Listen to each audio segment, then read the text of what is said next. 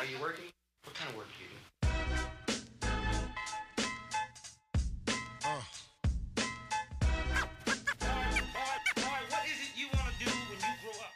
What's up, guys? Welcome to another episode of Sweat Equity. Today from LA, or no, from Orange County. We got Oren on. Um, one, Oren, appreciate you being here. Give an intro to yourself. I know Brian, who has not met you, wants a little bit of background. If you have any specific questions, but give us a 30 second rundown, and then I know you got some questions before we dive into this. All right, perfect. Uh, I'm Oren. I am a recently formed internet personality, Oh, let's Um, go. and then a uh, and then a long long time entrepreneur. Uh, started as a designer, worked in marketing, uh, then got into product development, and now do a hybrid of all the things. But excited to be here with y'all and uh, chop it up. Nice. How? Uh, so you said you started as a designer. Yeah. So can you talk a little bit about like where you started designing, what you were designing? Sure. So yeah, so I was uh, went to college for design, um, but graphic designer in particular. So really, my career started in New York. I moved there from after college, and was a designer for like a restaurant group, hospitality group, doing everything like menus and flyers and actual like in store signage and things like that. Uh, and then became a designer at a small agency, a PR agency that had a lot of interesting clients, like very lifestyle oriented, like Grey Goose, Ciroc, uh, you know, things of that nature. A lot of like uh, fashion talent, um, and then became creative director there. I became that because I was early into uh, Google Ads, Facebook ads, and was like the only person at the agency who knew how to run it. As people started asking about it, um, we had pretty big clients at, at that time. Uh, Red Bull was a client. We helped launch Red Bull flavors in New York. Did a lot of Yeah. events and things around that. Ciroc, same thing when they were launching flavors. We would do like Hamptons events. We do New York events. Uh, you know, uh, a lot of localized stuff. Then moved out to Austin um, after a couple years in New York, and then entered like really went in on the marketing side, on the social marketing side. And so worked in tech here um, for five or six years. And then we started our own um, product development agency uh, called Gwyn Partners that's still out here with uh, with two other other partners. Uh, and then I ended up uh, leaving out of that business where I had been at full time to do a uh, like a roll up in the cannabis space. So we had brought a bunch of brands together to do that, and I ended up I was in product there, but became the president of it overall. Got acquired by another company um, on the public markets, and then came back to work at a uh, brand called Gel Blaster that spun out of that Gwyn Partners agency that was founded by one of the uh, the main founder there. And yeah, now working particularly in marketing in that while also being a growing internet personality. And I've done lots of projects along the way of all shapes and sizes. I'm sure we'll get into here. So they had this billboard that I fucking loved. It went viral on Twitter.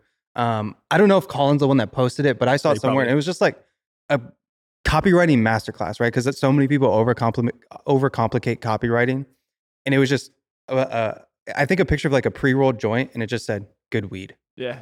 It was like that's all it was, and it was fucking phenomenal. Straight to the point. Yeah, And that was the tagline for this brand called Sticks. And so that was, I think, Yeah, the guy yeah. who came up with that brand, this guy Mike, I think also came came up with the name of that that campaign. And yeah, there's just that's an interesting industry, and uh, For where you have to like work around all the fringes and the edges. And I'd worked in so like a lot of disruptive tech prior. I had been in kind of in the defense side, and I worked in drones when drones were still like a controversial word. And so I've Yeah. always worked on that like fringe element of things. Um, Yeah. roll out a different toolkit, yeah, direct Yeah. mail, billboards. How do you feel? Um, because you were mentioning Red Bull and some other like pretty mainstream, you know, clientele, like transitioning from that world into kind of the CBD cannabis world. Do you feel like your design and product expertise helped y'all stand out there? Uh, yeah, well, we were like, we were trying to apply. Um, it was still a lot of the same principles, right? Like you're doing sales to retail stores, and a lot of my background had been in marketing and selling, supporting things in wide scale retail. That was still happening. You're just in a more controlled environment, um, and the, and a lot of it's you know, you're still blocking and tackling you know through the same things in terms of how you differentiate. You just have a really much smaller toolkit. But that industry is regulated to death, Yeah. filled with a complex mix of people on both ends, Right. and uh, I'm happy to be out of it. Yeah, a lot of gray area in that in that space. A lot. You know, what spurred the decision to start posting on social? Uh, yeah, and so I guess after after exiting cannabis, uh, I was like, hey, I, I don't want to be. Uh, I've been operating an entire company. Like I had most of the the company besides like accounting and a few other things report to me, and I was like, I don't necessarily want to keep doing that. I want to get back into marketing and branding, something I love. Uh, like product development goes hand in hand with that. You know, another thing that, that I love. And I was like, okay, things have changed in the past like three years, and all the the tools we'd had before, like I, I had come to prominence in like the Facebook ad golden era, right? Yeah. And that Yeah. that was no longer the case. And I was like, man, I don't know anything about TikTok, Instagram, like how to really scale that beyond what we knew prior. And I was like, okay, I need to figure this out myself because I want to be able to make sure I can have those decisions. And I felt that way about everything in my career. Like even when we're managing engineers, I want to be just dangerous enough to like be able to like understand how long something actually takes to do or Right. to like make a good brief. Yeah. And so that, that's how the social started. It's like, I'm going to kind of nail into this. And I was really inspired by JT Barnett, who's a creator who's like, Yep. you know, gotta be creating, gotta be creating. That was the first guy who I like, would, every time I saw one of his videos, I was like, God, I have to start this. Um, and yeah, and then it was it went way better than expected. Like the first 50 videos or maybe even 100 videos kind of sucked, but then like as soon as it caught, like it really caught, and I was like, oh, now this is like a now I treat it way differently. But it's only been it's been a year and like three or four months, and then on Instagram it's only been you know eight ten months. Yeah. And so it's like, all right, now it's kind of like I really view it as sky's the limit. Yeah. One, one thing that, um, so we, we do a D2C newsletter and we talked to this guy named Tan Man and he had a really awesome thing that he was talking about, which was creator market fit. And Totally. how do you think, so you mentioned like your first video, first 50 videos sucked. That is. Obviously the glass ceiling that everyone has to break through in any sort of journey for a content. Like when were your first signals of creator market fit? Yeah, creator market fit is such a good term and exactly what it is. Because I was just to start, I was just saying stuff. Like my first video was about direct mail. I was just like, cool, I'm just gonna make stuff about marketing that I know. That didn't really work. I was gonna do like some tips for product development. I've been growing on Twitter talking about like factories and stuff. I was like, I'm gonna try some of that. Didn't quite hit. Um, but the first, it was funny. The first creator market fit was less about the content I was making and more about the delivery. And I'd had someone who I knew in uh, in high school be like, hey, I see what you're doing, but you need to like slow down and you need to like spit way more game and you need to look hotter. It was like basically like literally what they said. And then the next video I did, And this is why that remember this is why you texted me uh, a few weeks ago and you were like, "Damn, I see you trap daddy. You you're wearing the Yeah, white beater when you shoot some content." Dude. And it was because Oren the day before was like, "Yo, this girl told me I need to look harder when I when I when I create content." So I was like, "Fuck it, I'm making a video with a white right. beater So on." you're the reason that his shoulders have been out for the last five yeah, videos. oh, yeah, Okay. these, these things all matter. Like now, like yo, it's one of the little, little things I don't talk about. Like wardrobe is like a thing. you Yeah. know? and like also a thing for a For lot of sure. creators. But yo, but the next video I did, I like I slowed down. Yeah. You know, like I was yeah, it was, it was like suns out, guns Thirst out. trapping a little bit. Yeah, thirst out a little bit, and like, but like, it's smiling at the camera and like being funny, and like, and uh, I was pretty lit when I did a couple videos in a row, and like, no way. and and they were and it cracked like immediately. And I was like, oh, this is more about the charisma and the personality For sure. and the side of it. Then like the content was fine, hmm and so then I was like, oh, this is now now we're going. Yeah, absolutely. Dude, one of the things that I found about again, I haven't gone as as viral as you have or as many times as you have, but one thing I noticed about script writing and how I I form a story, every video that's gone viral, I use transition words to start every sentence, like and, then, Yeah. which, and it made such a difference where like the average watch time was 25 seconds across those, I think it's five videos. They were all average around uh, 25 watch time. But I noticed each script started with like every sentence was a transition word. Yeah, 100%. But it's- and I think even now, like, I have a formula for like I just I'm going viral again right now, and it's like pretty much every week now, and I'm following the same exact format for that, and it's like Flex. that easy, and they're all category videos. Yeah. It's like let's talk about like uh, coffee machines is the one going now. It was luggage before. It was you know, Pans, pans prior to Pans that. was going crazy. But it's like it's really just like you stay you you you you launch into the like it's like here's the concept. Here's an agreeable take that everyone's like, yeah, that's recognizable. Right. Then you just hammer somebody who's like known bad, you know, and then you do a couple more takes for kind of resonance, and then you diss somebody that is like a cult favorite that the nerds are going to come out and be like, but actually, Bro, and then it just and it just hammers every time. I got one. I got another one for you. You got to do vacuums soon. Oh yeah, yeah. I've done a do status vacuums. vacuums prior, yeah, and, and like it hit on on Miele, and then I went immediately after Dyson. But like you went after Dyson. No. you do- it's all about it's the controversy on that. And those are top of funnel videos. I don't know how deep you want to get into this, but like the general, because people are always like, well, what are you gaining from that? Like, 'cause Yeah. it's purely views, right? I'm like, well, look, really, it's like, you know, 10 million people have seen my face in the last 30 days on Instagram. That's and like, and and six million. Um, where it's like genuine, like they feel like it's an impression. I'm like, look, that's just a top of funnel. Like for when I get a credible video in front of you, like you just know what that is, right? So- And you got to treat it that way. That's such a. I, I love that you brought that up, and not to get too into the weeds of it, but like, what is your conversion rate on that six million impressions? And do you? You're mentioning Oh, top low. of funnel. Yeah. Like, obviously, some videos are going to go super, super viral, not get to a lot of followers. Do you feel like Yeah. the lower funnel videos get you more followers well, and it's not even about the followers. Like, I think even the top funnel videos get me the followers. I might have a lower Okay. ratio, but I'll get like like that Pans video got about 40k, 50k followers just off that one video, right? We were Uh, in a, we were texting Yeah. during that time because we were launching Cut 30. yeah, and like it's it gained traction and then like the next day or in texas is like yo this is this is going to be the one and then like you just s- text me is like hey 10,000 followers 15,000 followers holy shit 30,000 and it was just like and me and me and Colin are just like fuck that's Yeah. crazy fuck that's And, and- but those videos like they may have a lower follower think so. ratio to view, Yeah. but like it doesn't really matter. And I, I view the funnel more like those are people that either aware of me or they come in to follow. Yeah. And then and I'm making everything in a like a three tiered funnel format now, where it's like stuff that's going to reach wide on Reels Yes. or wide on TikTok. Second is credibility establishers, where they're reach medium, but like okay, now it's not me making jokes about coffee brands. yeah. It's like establishing expertise, and then the bottom of funnel is like, here's here's how I design packaging,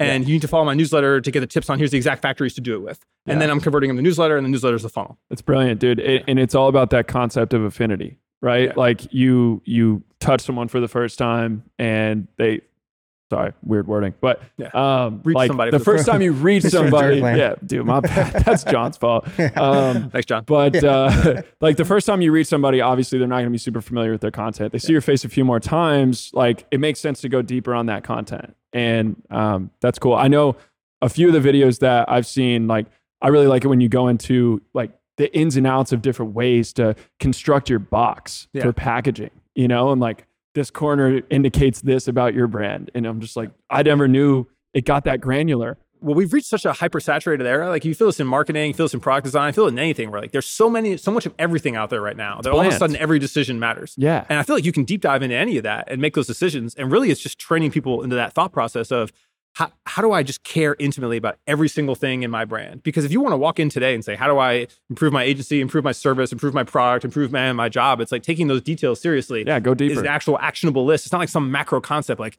how do we raise sales? It's like, well, I can improve this thing today. right. One thing Right. that I love about Oren and like what he's done with social is he nailed the creator market fit and then he nailed content market fit. Yeah. And for me, I think the creator market fit is what are you known for? Like I see Oren's content and I think he's a luxury branding guy. Yeah. You know, like back to that Twitter guy area, like Right. he right. nailed that subconsciously of like that is what he's known for. I'm when I'm looking for that kind of content, I go to Oren. The second part is then he nailed the content market fit of like these are my pillars, these are the pillars that resonate with everybody, and then these are the pillars that are going to help me grow. That is what I think you've fucking mastered. Of anybody that I talk to that knows about you, knows you as like the branding expert, but specifically in like the luxury space. Yeah, it's funny, and I like. I was doing pretty well on TikTok myself, but then I got a manager who, uh, this guy Anthony, who I work with pretty closely now, who like Mm. really helped me construct that. It's something I encourage a lot of creators. They always think they have to come up with this themselves. Like I, I wouldn't be a fraction of where I am without like what Anthony put into this.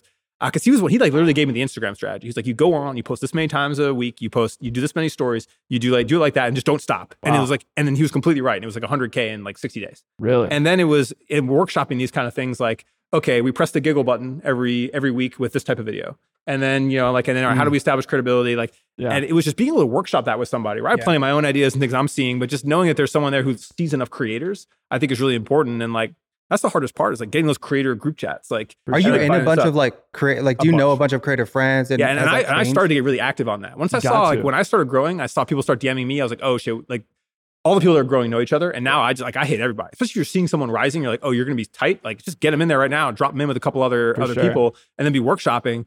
And also like, and now it's like kind of tight because like everyone knows each other. And so we're all we know what what people are pitching when it comes to rates. We know what like you start to like, really like work around that. And then we all know too, like there's this weird place of creators are at now where like, okay, cool. If people are seeing me and seven of my friends five to 10 million times a month, there's a lot of overlap there. and you're like crazy. looking at that between like, okay, well, what's the saturation of a television show or like traditional media? And we don't quite know what to do with this yet, but we're all talking about what we do with it. And I think that there's going to be a transition once like groups of people like this figure that out in the next year or two. They'll be really interesting for where media goes in general, Absolutely. I mean, you're getting primetime cable TV numbers, right? I mean, which is hard to fathom because you're like not getting it's there's good money, but it's not primetime TV money. But No. also it's like there's a degree of that like fan and you're like, okay, what do you really want to do with this? And then you Right. start to think like, okay, as a group, like what do we want to promote or what do we want to be active about? Like that's where I think it hasn't really happened. Is if we all said we want to press, we really want to support this creator or this movement or this charity or this brand, uh, you probably could, but there hasn't been like some global thing yet where like that's happened. That's gonna be interesting. So before we move on to talking about like brainstorming for a brand, I do want to ask you one more question about the different platforms. Yeah. So you've done a really good job building on TikTok, Instagram.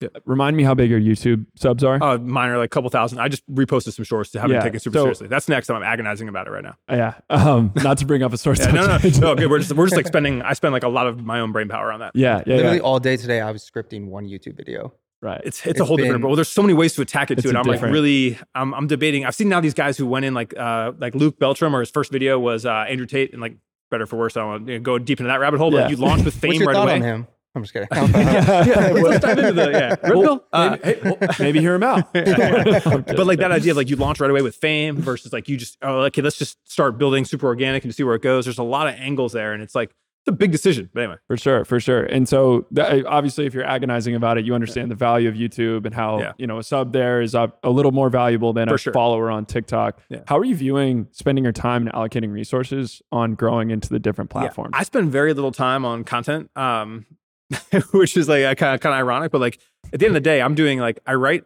I make ideas during the week. I'm just writing ideas down. I'll get ideas from this conversation and put it on a list. Yeah. I am uh, trying to script a bunch of them into bullet points on Fridays, make all the graphics and finish scripting Saturdays, and I record Sundays, and that's maybe two hours each of those, maybe. really, Like probably not. and you're getting yeah. seven pieces of content. Uh, six is what I'm going for now every nice. week. Wow. And uh, and so like it's very much like maybe six hours okay. and and I'm not trying to spend much more than that because I have so many other things going on. And so I'm just looking at maximizing. I'm posting the same stuff on TikTok and on Instagram. I'm not posting it on YouTube because I've just noticed Higher production quality wins there. exactly, Yeah. and I'm not doing that. And I will eventually, yeah. but that requires that's going to require me to make that time jump. And so I'm looking at what's the minimum that I can do that gets the most reach. And like really, it's like Twitter to some extent. I don't even know why I'm still on Twitter, but like it's Instagram and TikTok that um that are like the same video, the same content. I'll throw some more ideas out there on TikTok. It's a more experimental platform for me to see what resonates. Right. I even throw a video. I'll do longer cuts there and see what people respond to in the comments, and then cut it down for Instagram. So I'm transitioning to like Instagram being my main platform. Well, with YouTube being the goal. What I'm doing with Twitter is either A, just reposting the video on Twitter. Yeah. Or B, turning the the script into a long form thread. Yeah, or like the works. long form post. and It just doesn't works, get that dude. same level, but like I feel like it is good to like, hey, put a longer Yeah. digestible thought, and like it's worth repurposing out there. But like, not I'm literally just time. using Twitter as the bridge to the newsletter. Like it always sends people to the newsletter. I will continue doing it. And TikTok's interesting because people focus on Instagram. Instagram's easier than TikTok. Really. And TikTok, a follower is worth way less than an Instagram follower because it's not showing it to your followers. Instagram starts showing it to your followers and then brings it to Reels, whereas TikTok just throws you out in the universe. Right. Um, but like if you if you can move with TikTok and you can kill it on TikTok no matter what, like you're just a savage at how the internet moves. And so there is some degree of like, don't give up on trying to be a savage, right? And so I'm and I'm thinking about that right now too, because I've surpassed Instagram surpassed TikTok. I spend more time on it, and I know that if I was better at TikTok, it'd be better for me as a creator overall. It's interesting. yeah. Yeah. That's really cool. Did I tell you about the guy on in our Cut 30 cohort that he went super viral on on TikTok? Drove like three or four hundred thousand views, uh, which drove In a them- carousel. Yeah, in a carousel. Then drove fifteen thousand dollars in sales to his his company, and then got picked up by GQ as like what was it like the Yeah. product like holiday gift guide? Yeah, it was How's that for your ROI on the course? Huh? Yeah, for sure. Well, also, and that's part of the homework assignments was, hey, Fucking everyone has to do a carousel this week. You have to try a different post format. So Yeah. like, no one would have done it if we weren't like, yeah. But yeah, it's That's dope. Um, yeah, and carousels is a great way to go right now. Cut Yeah. 30, you guys short form course. Uh, Yeah. First cohort had how many? I mean, I don't know, Eight- 60, 70 creators, 80 some creators. yeah, Yeah. something like studs in there close to too, 80. right? Yeah, like some it's really, really One dude has went to do zero to ten thousand on like ten posts. yeah. Yeah. So you know, if you want to learn from these guys, I mean, Yeah, would highly shameless, shameless chill. Yeah, Yeah, let's go. Gotta yeah. plug yeah. it. Yeah, Cut30.co. Yeah. co. So uh, what we want to do today, we don't want to do an interview the entire time. What we want to do is essentially get you in here, workshop, essentially let you cook. Let's do it. The idea is to come up with a with a brand today. We're going to figure out the niche. We're going to figure out um, one how to then find uh, like the the sources for that product, then how to market it, how to grow it. So we're going to do that. Love it. Yeah. So my question to both of you, when you guys are starting something, how do you how do you go about finding the niche? Like what are your tools to kind of find what what's a good opportunity? Uh, ayahuasca. Yeah. Um, no, no, no, I'm a nice trip up to the Pacific Northwest. there's two ways to approach it. There's what you love, or there's what you feel has has product market fit, and that depends on your goals and what you're doing, or what you have an audience around already. So I'm assuming that we have none of those. We have some passion, um, and knowing kind of our, our backgrounds here, I think like, uh, or one, let's see, one or something you know you can make something work on social. I love. I think we talk about activewear here today uh, because. One thing I do think is massively undertapped is like there's so many fitness influencers, much like fashion influencers on Instagram and TikTok that like don't have enough things to push. There's Yeah. not enough advertising Right. collateral to go through them all. Yeah. And it's something that everyone engages with. I think we have this new, healthier, active universe. And so that's that's an interesting one. But like, yeah, it's like, what do you think is the ability to resonate? I care a lot about price point. That's the other thing. Is like I really feel like there's a sweet spot, especially if you are going to have a combo of organic sales and uh, advertising based sales sure. in that hundred to three hundred dollar average selling price. yeah. And if you're going to be below that, you have a hard time scaling Per, per unit. yeah, per unit. Yeah, Per well, unit? sorry, per, average, cart.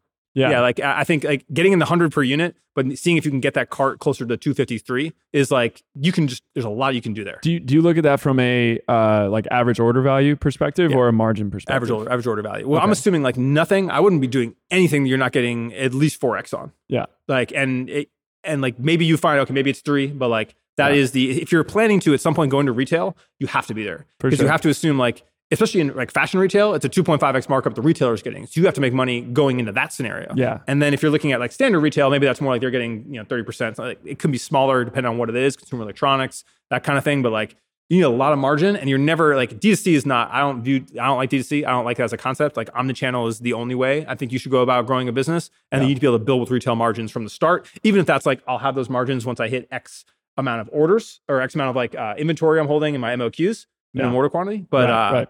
That's how I look at it. Yeah. So 4X and, you know, between 100 to $300 sale price to the consumer, right? Yeah. Got it. The other thing I think about is like, can you go on a, a tool like Trending Topics, find what's rising in search volume, and then figure out like your niche by picking out something like that, or even like subreddits. I think Yeah. you can find Subreddits is product- another You can one. find things to zone in on that way. Yes. Like love subreddits for that. Love, uh, you know, Answer the Public's another good one. We had done this prior. I'd worked on a project where we had done, um, we were trying to flavor protein powder, super saturated niche, but we were looking at like basically the the amount of search volume to the amount of people that showed up, and like caramel was the killer, right? Where it was like there's a bunch of search volume for that as a flavor. There is not many options, at least when we Right. did this two three years ago. Um, and that's and also worth about thinking SEO and that in general. Like I worked on a water company called uh, Chlorophyll Water that's in you know, Whole Foods and Mother's Market and Sprouts and all that.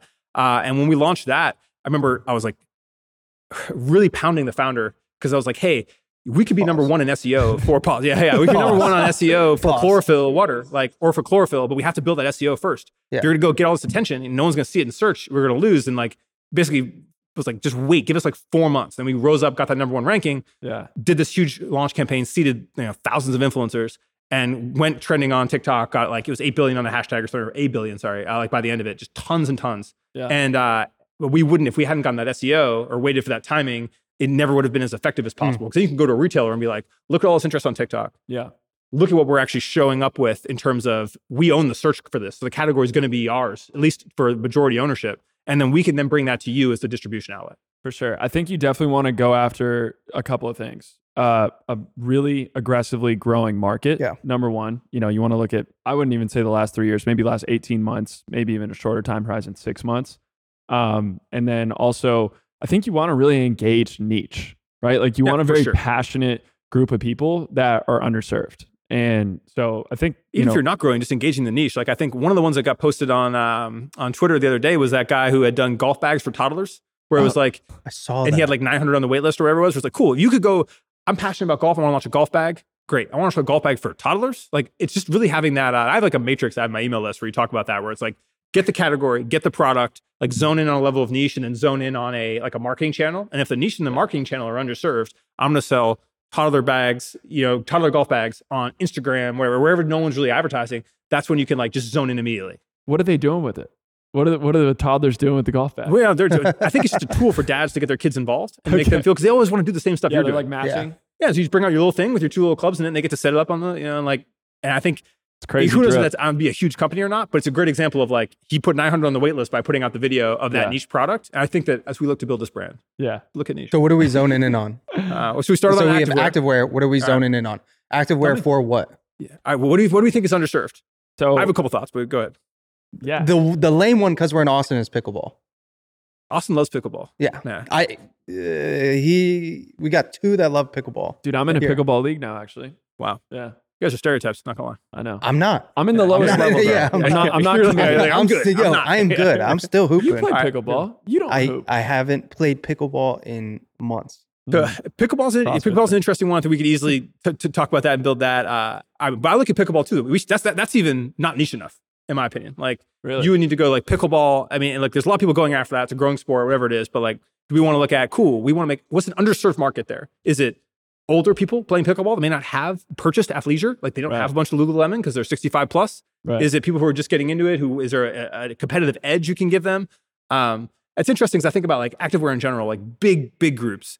I look at like specific sports, like and do they have their own? Like uh, we were talking about running brands for this podcast.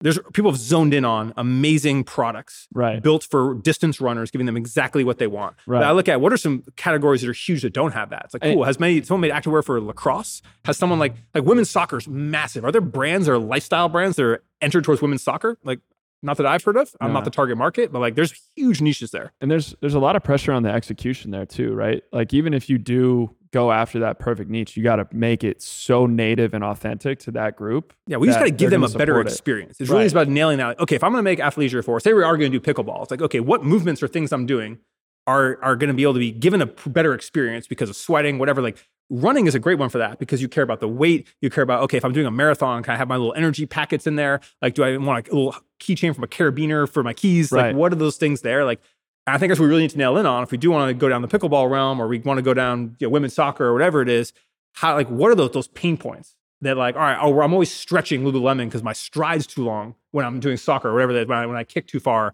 I need Right. a stretchier fabric. Like that's what we really need to zone in on. So, do you have any of those pain points in pickleball? Uh, as far as pickleball pain points go, I personally just, well, my my challenge would be I don't think there's a lot of cooler aesthetic It's literally yeah. pickleball gear. Like Aesthetic there's play, love it. there's one Yeah. brand called Recess. Yeah, they uh, do a great they're job. here in, here locally. They do an amazing job. Their paddles are beautiful and they're like very shoppable. Like you see it on Instagram, you're probably gonna scroll and like maybe check it out a little bit.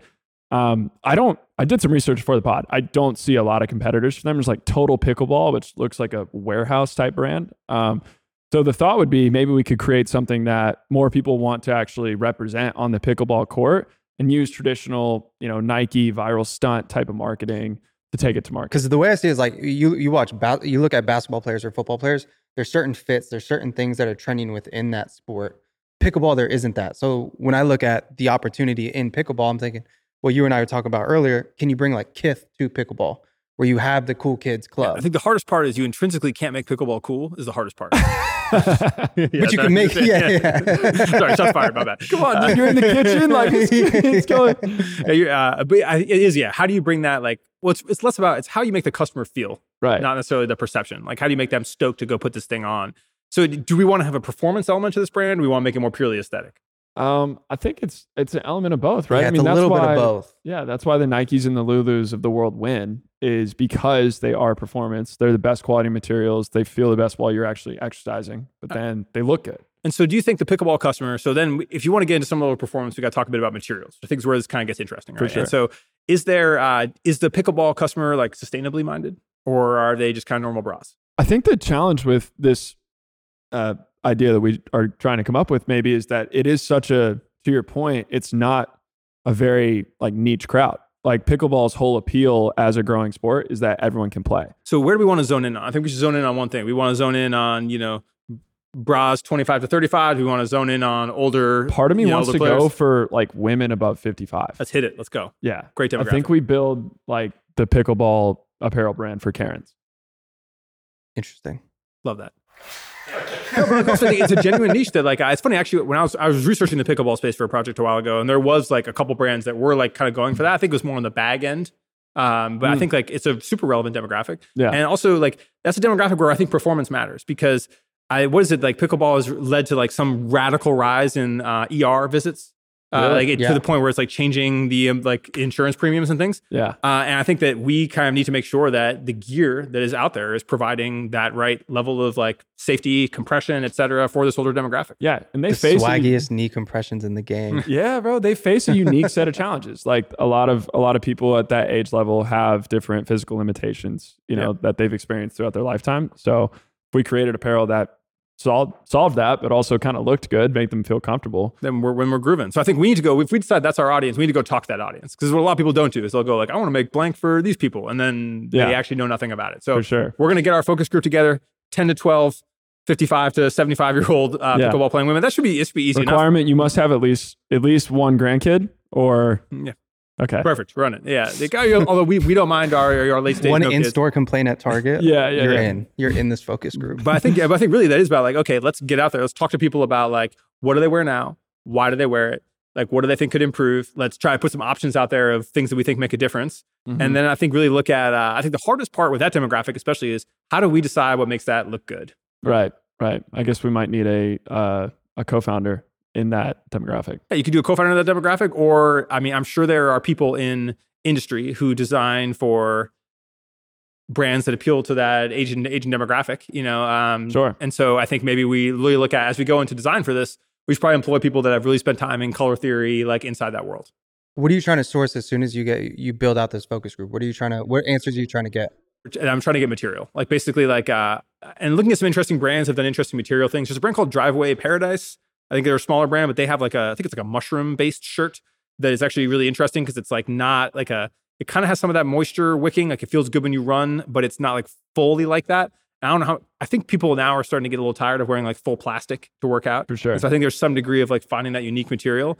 But yeah, really, I'd uh, I have a list of like material reference places, and Yeah. I'd really be going and looking at like, all right, what is there that's like unique that we can get in front of people as like sample garments. And I think some of the options in that in activewear is like, all right, if you don't care as much about sweat, let's go for cotton or let's go for linen because it's going to be feel more natural. People are moving away from polyester. Let's really go that angle. If you care a lot about sweat, you really need to be looking at like a unique product. Or if you're looking at like how are we going to help these people play pickleball in the winter, we need to be looking at like okay, what's going to be able to keep heat on and then also prevent sweat like in that environment. Are there any materials that are moisture wicking and like performance oriented that don't have the negative connotation of plastic? Um, I think well, what you see a lot of people do is um, it really depends how much polyester's in. I think no matter what, if you look at that label and has a good percent polyester, then you're going to be kind of in some kind of issue. But like there 100% are, and I think I would go first and look at brands that have trademarked their own materials and have really built something out with that. And so that would be Satisfy, ASRV has done it as well. They have like pages on their site where they'll have like, here's the eight things we did. Really? And I don't think that they're, yeah, they'll have trademarked specific materials and they'll call it like, you know,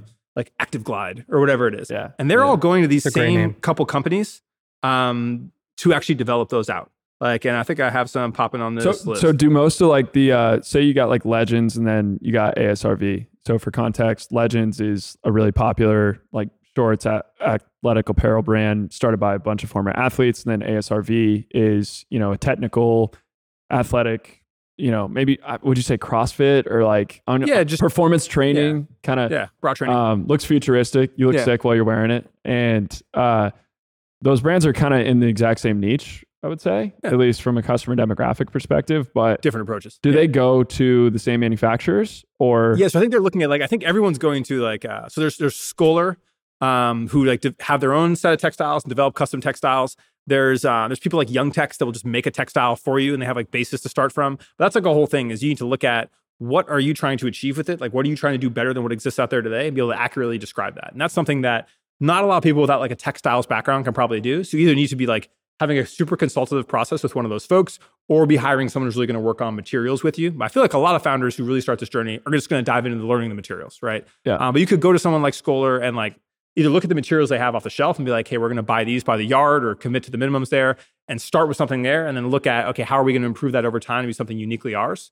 I feel that's like what someone like District Vision has done is like start with some things that currently exist and are being used and then like kind of find their own perfect blend there. Any names on the brand here? Y'all got anything? Uh, on our pickleball brand? Yeah. You got I, anything? I got a couple thoughts. Let's hear it. Okay, so number one, so a pickle is obviously a fermented cucumber, Love that. right? So I was thinking we could call it firm. F E Then I R might M. actually work with an older demographic too. You know, Right. I- honestly, I think that's great. Let's go. Let's- yeah. we could, yeah, we we could could- do some cool Done. stuff. It's Yeah. short, it's punchy. No one else has it. You got to look at the domains, or you know, yeah, Uh, we're, we're yeah, we're, John, Yeah. Let's fucking we're, yeah, we're gonna go to TESS right now. We're gonna check and see if there's any so I got I got firm. Firm is one idea, and then uh, the other idea would be volley, V O L L Y. Those are both good names. Dude, I really like Firm. Bunch of good domain names for firm. Oh, I'm saying those are both good names. Oh. I'm- first, I'm gonna look at TESS before I look at at uh, at the domain. So for those who don't know, TESS is the U.S. Patent and Government Association. You can do a free trademark search and see if there's anything on there. That's awesome. And we're going to link to all of these resources that Oren talks about in the description because 100%. this stuff is crazy valuable. Not to uh, distract you from the rabbit hole you're going down right now, Oren, but I am curious. So, one brand that I think has done a really interesting job recently is Cuts Clothing. Um, oh yeah, So, they are. They're doing. Look, they got lines around the block and down the stuff. yeah, they're, they're crushing it. And I do feel like you might have a, a hot take I just, like- about their brand. It's one of those where like, look, they they have brought full circle this idea that like athleisure really is more about like how do you just wear clothes to the office that are comfortable that still look like office clothing, and they've really kind of nailed into that. And I think every person who's developing a brand needs to really have the understand the difference between what they like and their own taste and what the people will like. Yeah, I think like, look, they understand their demographic. They've really gone after it, and they've really cared about what people care about. Is do I look good in this clothing? Like a huge percent of like things people will release something that looks great in the design or design, but like does it fit body types? Because people aren't. Not everyone is skinny. Not everyone is like.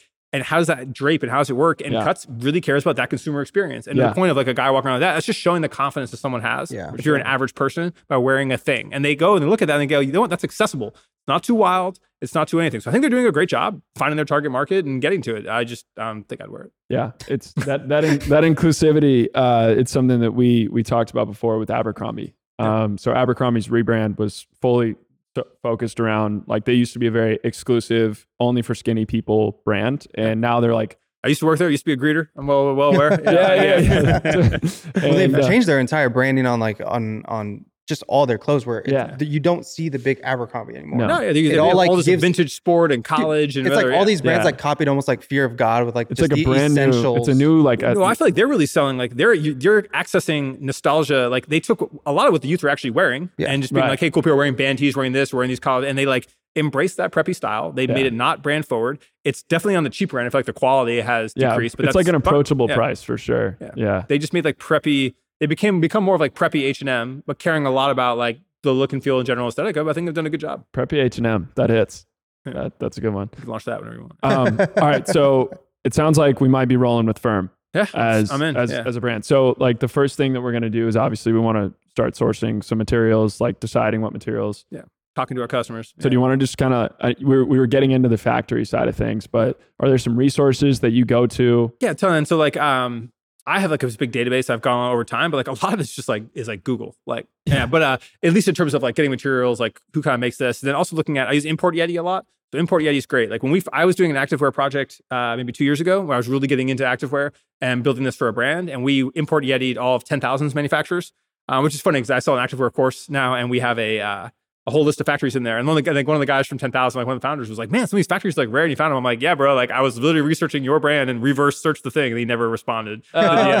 Uh, but like that's literally how it goes. So import Yeti, you go put in a brand. Not everyone will show up. You have to have like the actual legal name of the brand. Right. But you go pop it in there and you can see what shipments they're getting from overseas. Mm. And you can go backtrack to the company. You'll get the company name like Shenzhou Warehouse XL Limited, and you can Yeah. go try to hunt that down. And you are mediocre hunting that down through Google. There's only so much there. But if you have someone on the ground in China, then you can definitely get to wherever you want to get to. Uh, Right. and there's people that are like middlemen that will like be your agent to help with that. For sure. But honestly, uh, if I'm not going and hunting down that rabbit hole of who makes what for someone else, because a lot of the times they're going to be at too big of a scale. You have to be looking for smaller brands to be able to hit that. Then uh, I use Pietra for a bunch of it. Uh, Pietra's great versus Alibaba because you don't. Everyone's vetted that's in there. Like it's a smaller factory database than like the full size Alibaba. Because you go to Alibaba, you're gonna have to like sample everybody and be Yeah. like, who's good, who communicates well, you know, who's actually sending me the stuff that I, I ask for. Whereas on Pietra, like there's some of that, but I'd say you're more like a three out of five hit rate or a four out of five hit rate versus that like uh, especially for something you don't know um, a lot about uh, to going it through there and you have like a concierge you can hit up versus Alibaba you're just in your own world. With with those companies, like what does the out the outreach process look like? Do you have to ask for specific things? Like Yeah. what what what does that Usually, what I do is I'll put together a brief. So, for instance, if we were going to go do this for this company, and we said, "Hey, we're gonna we're gonna start, in our first uh, products are going to be like we really want to focus on you know knee sleeve compression and shorts." I'd be like, "Cool, Sort of brief for each one of those, an initial brief. It doesn't have to be your final product, but the brief basically consists of here's what we're trying to do. We're trying to make a knee compression. Here's a couple links to similar things."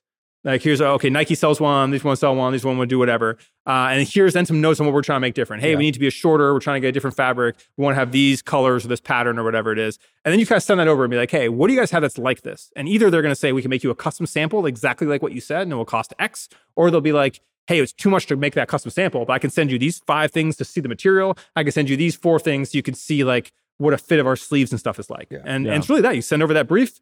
You ask them what that cost is going to be like for a sample, like what their capabilities are, uh, and then you start getting some things over. But this process takes time. Like I would Yeah. give us a good year to get things back and forth. That that was that was going to be my next question is how do you view kind of like validation too? Uh, how do you validate that you feel like you have the right material and you have the right cut? Yeah, it's, it's getting it on people and in front of people, right? Yeah. And I think that that's really where like so um, we talked about omni-channel earlier. Like two things I like to have at the beginning of any process is one, like have some of your target customer base you can actually work with.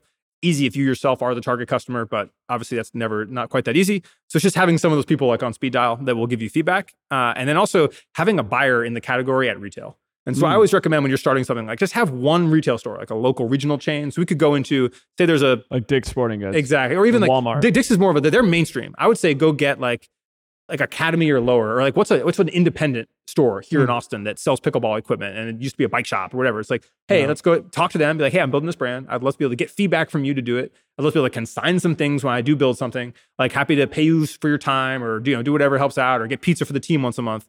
And build them into the process too, because they know what their requirements would be to actually sell it to their customers. For sure. There's there's definitely like a several uh like independent pickleball facilities that are popping Yeah. up everywhere. Like obviously Collective has their court, but there's this place Austin Pickle Ranch. Have you seen that yet? Yeah, but It's like a Let's talk to cool like six court six to eight courts like rooftop overlooking the skyline. It's on the west side. I bet they have to have a pro shop. Yeah, right? well, and they may have something in there. You could say, "Hey, look, we, I'm building this thing. Would love to sell it in here one day. Just want to get your feedback along the way." Yeah. And what I love about this is not only are they going to feel like they're part of the process, and then also you can go validate and sit, stand there as a founder when you launch it or get your first 20 samples and like try to sell people and learn your pitch. Right. But then when you go to real retail, then you say, "Hey, we're pitching Dick's Sporting Goods," and you're gonna be like, "Look, Awesome Pickle Pickleball Ranch, whatever it is, like, they, they're a case study. I have a testimonial from them. I'm selling eight units a store a week." Right Yeah. now, and then you actually have somebody because that's what most people do. They got to go to retail and they go, "I don't have anything." Well, if you've been building that since day one, you at least have one case study to go have that pitch with. Right. Dude, that's one of the things I was thinking about before when we were talking about this was like, I'd be going to all the different pickleball clubs here. So there's like East Side Paddle. I think that's like growing. Um, the one that you just mentioned, the collective Dreamland. Figure out how I'm part of their merch process Yeah. for something like this, and then how I get to infuse into this like little community.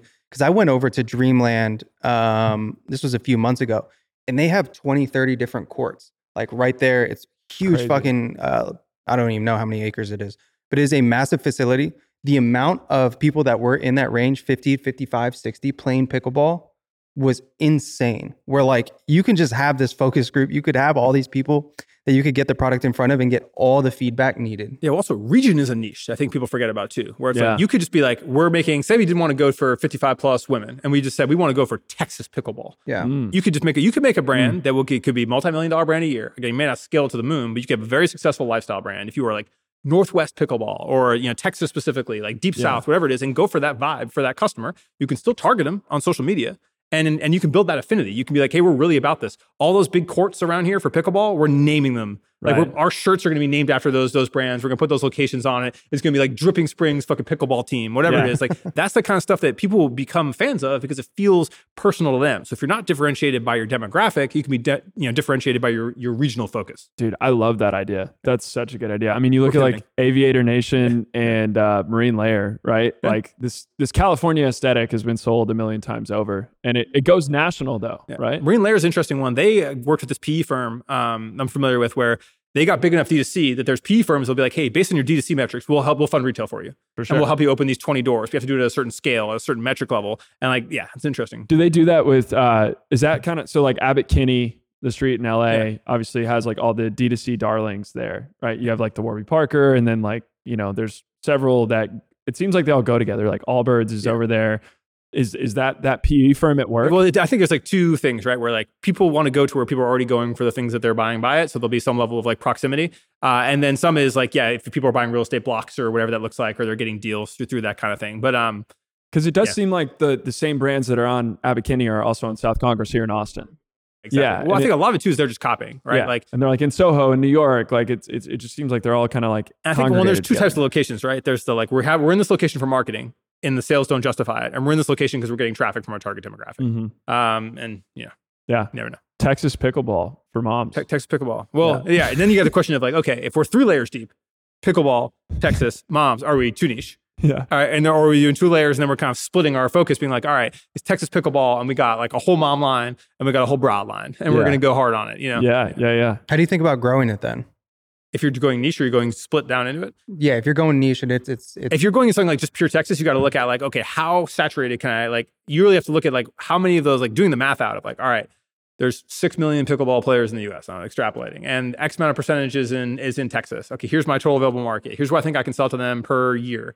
Here's I think what I what cost to reach them. How big is my business? And if you're back of the napkin math, out, you can be like, all right, it's like a two million dollar business if I kill it. And you're like, Right. okay, we're we're too dive in. Maybe we should be the South instead. Yeah. Heartland pickleball. You know, Ooh, we're yeah. running, with it. Rust Yeah. Belt pickleball T-shirt is going to kill it. Yeah, buy. It's also good because I mean, pickleball has probably at least got some seasonality to it, right? Yep. So you might want to look at the warmer states. Yeah. So- And that's how you can kind of zone in there. Like even the thing if we were zoning in on like, look, we're really trying to make this for pickleball players above a certain age, it's that same demographic math.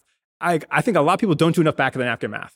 Like where you because you can find some of these statistics. You can be like, all right, this report said whatever, and you can really look at like, okay, what is a reasonable percent for me to get of that to access it? And how many of those people I think are on meta and, and where am I going to get this from? And then you can really easily validate ideas by just kind of running down that the amount of demographic, how many I think I can reach, what do I think it's going to cost to reach them? Doing basic like CPM math. Okay, what's my average order value? Like, okay, this business doesn't work. And I think a lot of people just don't do that, and that's the kind of stuff like a spreadsheet can handle. From the marketing side, like how would you go about validating this idea? You know, well, I think what's what I love about this, and we can get in like building in public and stuff here, is like you just should be go going and like before you make anything, start documenting the journey on TikTok, Instagram, Twitter. Yeah, I think assuming okay, so let's let's do a quick pivot here because assuming that we are the founders as three Yeah. dudes, maybe we should not focus on a, a demographic that we aren't. We're and we pivoting to Heartland. just- Yeah. Yeah, let's. I, I like Heartland Yeah, pickleball. yeah, Bible Belt Pickleball. Yeah, yeah. New name. um, so yeah, say we're doing, you know, explicitly for kind of like southern region pickleball players. I think obviously building in public would be cool. Would you go into these like physical locations? Would you talk about like building with the materials? so two things like one um i think conceptually but this is to be something where we're going to build a killer product like in the background we're saying hey we're going to go get our own custom material it's going to be like perfect for like it's hot in the south we're, we're, we're going to make perfect heat performance pickleball shirts tops bottoms whatever it is and Yeah. so we're going to go dive into that but in the meantime we're going to sell some lifestyle stuff. We got to get the brand out here. So we're going to go, it's like Dripple Springs, pick, Pickleball League, whatever it is. Like, uh, let's go sure. find a couple key locations, you know, like Nashville, Blank and Blank, whatever. And we're going to develop a couple styles on that. And we're just going to start talking about what we're doing. And so I think there's two choices. You don't want to let people know what you're working on. And we may not. We might want to keep it in secret. I think we just really start building out like a pickleball content base where Yeah. it's just like documenting all these places around it. Five top pickleball spots in Austin, five top pickleball spots in Tennessee, four places you don't know about in Nashville that have an amazing view, whatever. Like, Right. and so I think we dive into that content about the niche so we can begin building that following there to add the brand on. And it's a decision between build that content that's like that or build the, hey, I'm making a blank brand and dive into that. And I think really that just depends on do we think someone else is going to jack it or do it better uh, in the time it takes for us to get actually launch ground. it. I think uh, what you just said is really about the content pillars is is really strong too because if you do that from an SEO perspective, right? Like if we're doing the top five places to go play pickleball in Nashville, then that's going to be a great SEO article over time. But Yep. it's also going to be a video that's probably pushed on Instagram Reels, and on people TikTok, search on TikTok. locally, and yeah, exactly. and they're searching there too. So it kind of does give you this element of build once, distribute everywhere from your content strategy. And I love the idea of curating content first. Like just build content about your niche, then layer your story on top of it. So then you get that other aspect. People get to actually build an affinity with you, then launch. Yeah. You know, and I think the only So, other like, yeah, curating a top like some of the best like volleys and all that shit. Yeah, finding whatever your starting angle there is. and then Yeah. going into like and the your angle might be I'm public. highlighting things in my region. Your angle might be technical skills. Yeah. You're, it's like find what that thing is comfortable for you, or hire a creator that's that's good for X and Y. That okay, what are their skills? But I feel like a lot of people will have some perfect content plan, but the content plan is one thing. Like we can write between us sitting right here, we probably write some amazing content plans. We all know that the missing piece is who's going to make the content that actually knows how to make this good, and that's actually way harder to get. So your content plans should probably be more based around who's going to be doing the content and what they're good at and comfortable with than all the best ideas you can write. Absolutely. So I think growth hacking wise, obviously we, you know, short form was a big basis of the initial conversation. We want to do a lot of social first content. Um, one thing I'd like to kind of brainstorm on is just like viral stunts. I think there's a lot of different ways that pickleball it brings everyone together. As you said at Yeah. the beginning of this, it does have a certain connotation of not being maybe the the coolest Oh, thing yeah, in the I- I world. got good ideas for it either. So I, you know, there's that format. It's like it's a CapCut template where the like the tennis ball or the ball hits the person in the side of the head and then it transitions into the video. Yeah. We're doing a thousand of those. Yeah, With yeah, the yeah. pickleball hit, like someone just smacks the ball. Grandma smacks the pickleball, Uh-huh. hits right in the head, transitions into. Let me talk to you about the Bible Belt pickleball system. You know? yeah. yeah. That's awesome. I think from like a the affinity standpoint, I would first go the route of like the the building in public, kind of like what you're saying, like unfinished legacy. I'm sure you've seen Yeah. them. They do a great job of build like the the founder does a great job of building in public. Like ha, one the story behind the brand, then it's also like how we screen screen print our tees.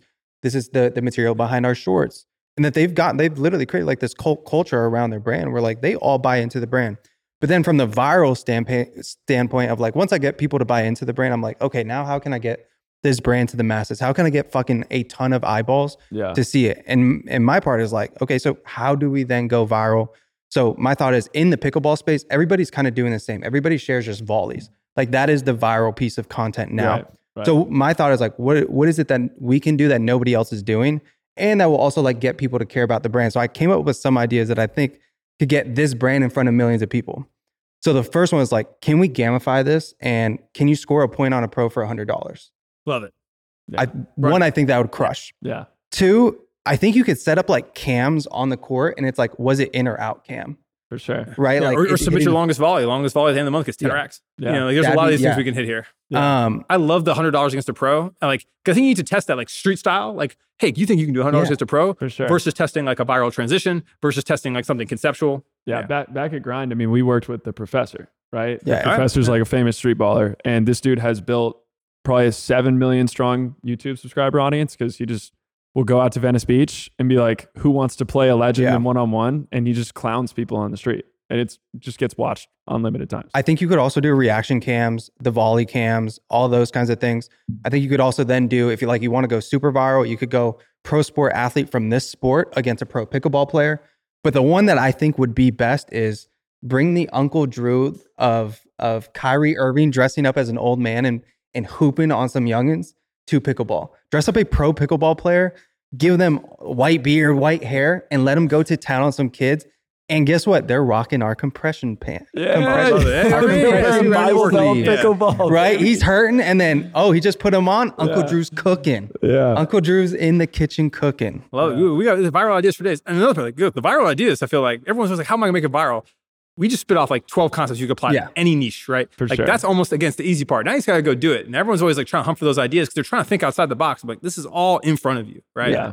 I'm doing I'm doing the obviously the build in public off the founder brand, and then like the educational build in public stuff of like this is how our shorts are made. this is how how our to shirts are made, like on the brand account. Yeah. But then all these series are going on the brand account. And it's that differentiator, right? Like no one in the pickleball space is coming in there with the sauce to do an Uncle Drew No, that's remake. And if we're gonna go saucy, like I do think too, there's something about picking an enemy. That's always Yeah. a concept I talk a lot about where it's like, okay, cool, the enemy's tennis. yeah, you know, like Yeah. and like really be out there, like yeah. Every time I see a tennis player, it's like people like whacking pickleballs, That- or whatever. It's like it's like finding that thing that people think is funny or people can resonate with, and like without having going going too far. Like there's a lot of like narrative hooks you can use in your content. I feel like will really help a brand. that forward. that was hundred percent something earlier when we were talking about it. I was like, okay, so tennis is kind of like the not uppity, but you know, it's known as a country club sport, and pickleball might be its ugly, it's it's, the people's ugly sport. cousin. Yeah, yeah, right? it- Like, yeah. Everyone else can everyone else can go play pickleball. I'm going to go to the country club and play tennis. And it's like, what about you know collabs with legacy brands in well known in like the country club tennis space? I you mean, know? well, I think maybe for this brand, it would have to really be the right one, like maybe some famous municipal I kind guess of thing. the South you know? doesn't Yeah. necessarily. Well, also it's like, yeah, okay, what are country clubs that maybe aren't as bougie, or maybe like again, like like muni clubs in golf? Like, what's the Yeah. equivalent of that? Where people are like, oh yeah, I grew up playing there because everyone could play there. Right. I think maybe we go a little more mainstream, but like, yeah, like getting all those established and like collabs is something that like you can go as far or as wide as you want. I think it's just you know my only caution would be like establish at least a little bit of your own identity prior to going into that first collab. Yeah. That was actually that's a great segue into what I was going to ask about next. I think so in golf you see like golf YouTube. Are you familiar with how much it's like blowing up right I- now? I'm familiar with a bit of how on short form, but I'm not. So Don't want there's these guys. Uh, I think their brand name is called Good Good, and they have like hundreds of thousands of subscribers, and they just hosted the Good Good Invitational. Love it. It almost pulled in as many viewers as Like the PGA PGA, Tour, yeah. Championship. Wow. And so one of their founders came on went on a podcast the other day, and he was like, "I actually think that like in a few years, YouTube golf will be as big as the PGA Tour." Yeah. Because And why not? Makes sense. It's a sport where like the gap between you know the best guy on YouTube and you know you Rory McIlroy is it's like, not like your one time event. Like and like the YouTube, the way people are consuming YouTube right now. Because I was always like, who's gonna watch a 45 minute video from me? And then I started to really look at how people are watching YouTube. And I'm like, oh, this is just like what's on. Like it used to be like you had TV on a dinner. TV. Now it's just like, oh, we're just YouTube and we're watching and like Yeah. and uh, and people view it, especially with educational content, like, oh, I'm not wasting my time. I'm learning a little bit. And you're Right. like, oh, like, and you multiply that by the amount of people that are in that world and have that available for their streaming apps or on their Roku or whatever it is. Yeah, it's fascinating. Yeah. And and so what they did is they they launched a full apparel brand on there. They never got sponsored by other uh like Bad Birdie is like another golf brand that like has kind of emerged recently for I guess younger golfers. And so my question would be do you think it's mo- more important to build the brand yourself and be founder led or would you maybe look at partnering with pickleball YouTubers yeah, I think it, it's basically one of those two things where if you feel comfortable, you have the social media skill set, build it. If you are not that person and you're operational or you're whatever it is, like go get their influencer and have them equity and like in your business as a co-founder, like ASAP, as long as they actually have the acumen and time to spend really building it with you. Yeah. But like I think that is the cheat code that people don't look at. And especially if also influencer, if you want to start your own brand, get other influencers. Like I don't know why we don't have more like besides ego, why don't you have more like brands with three influencers starting it where you're activating those demographics? Like, Yeah. what a superpower compared to building on a single one. And you need co founders. People are good at different things, but I completely agree. Like, go hunt that down if not. Yeah. And they'll be happy too. Those people are also looking at the same thing how I monetize better, how I build a brand. I'm uncomfortable doing this. Like, if you're an operator, there's such a huge opportunity in partnering with creators like that. What Yeah. channel are you focusing on to start? To start TikTok and Instagram, Yeah. just it's you're just reaching people faster. Yeah. And I think there is an element of like regional uh, boost that does come with those. Like I, I certainly see like a lot of Austin content on Instagram. I see a lot of Austin content on TikTok. Same. I'll get direct Orange County links and all the other like Right.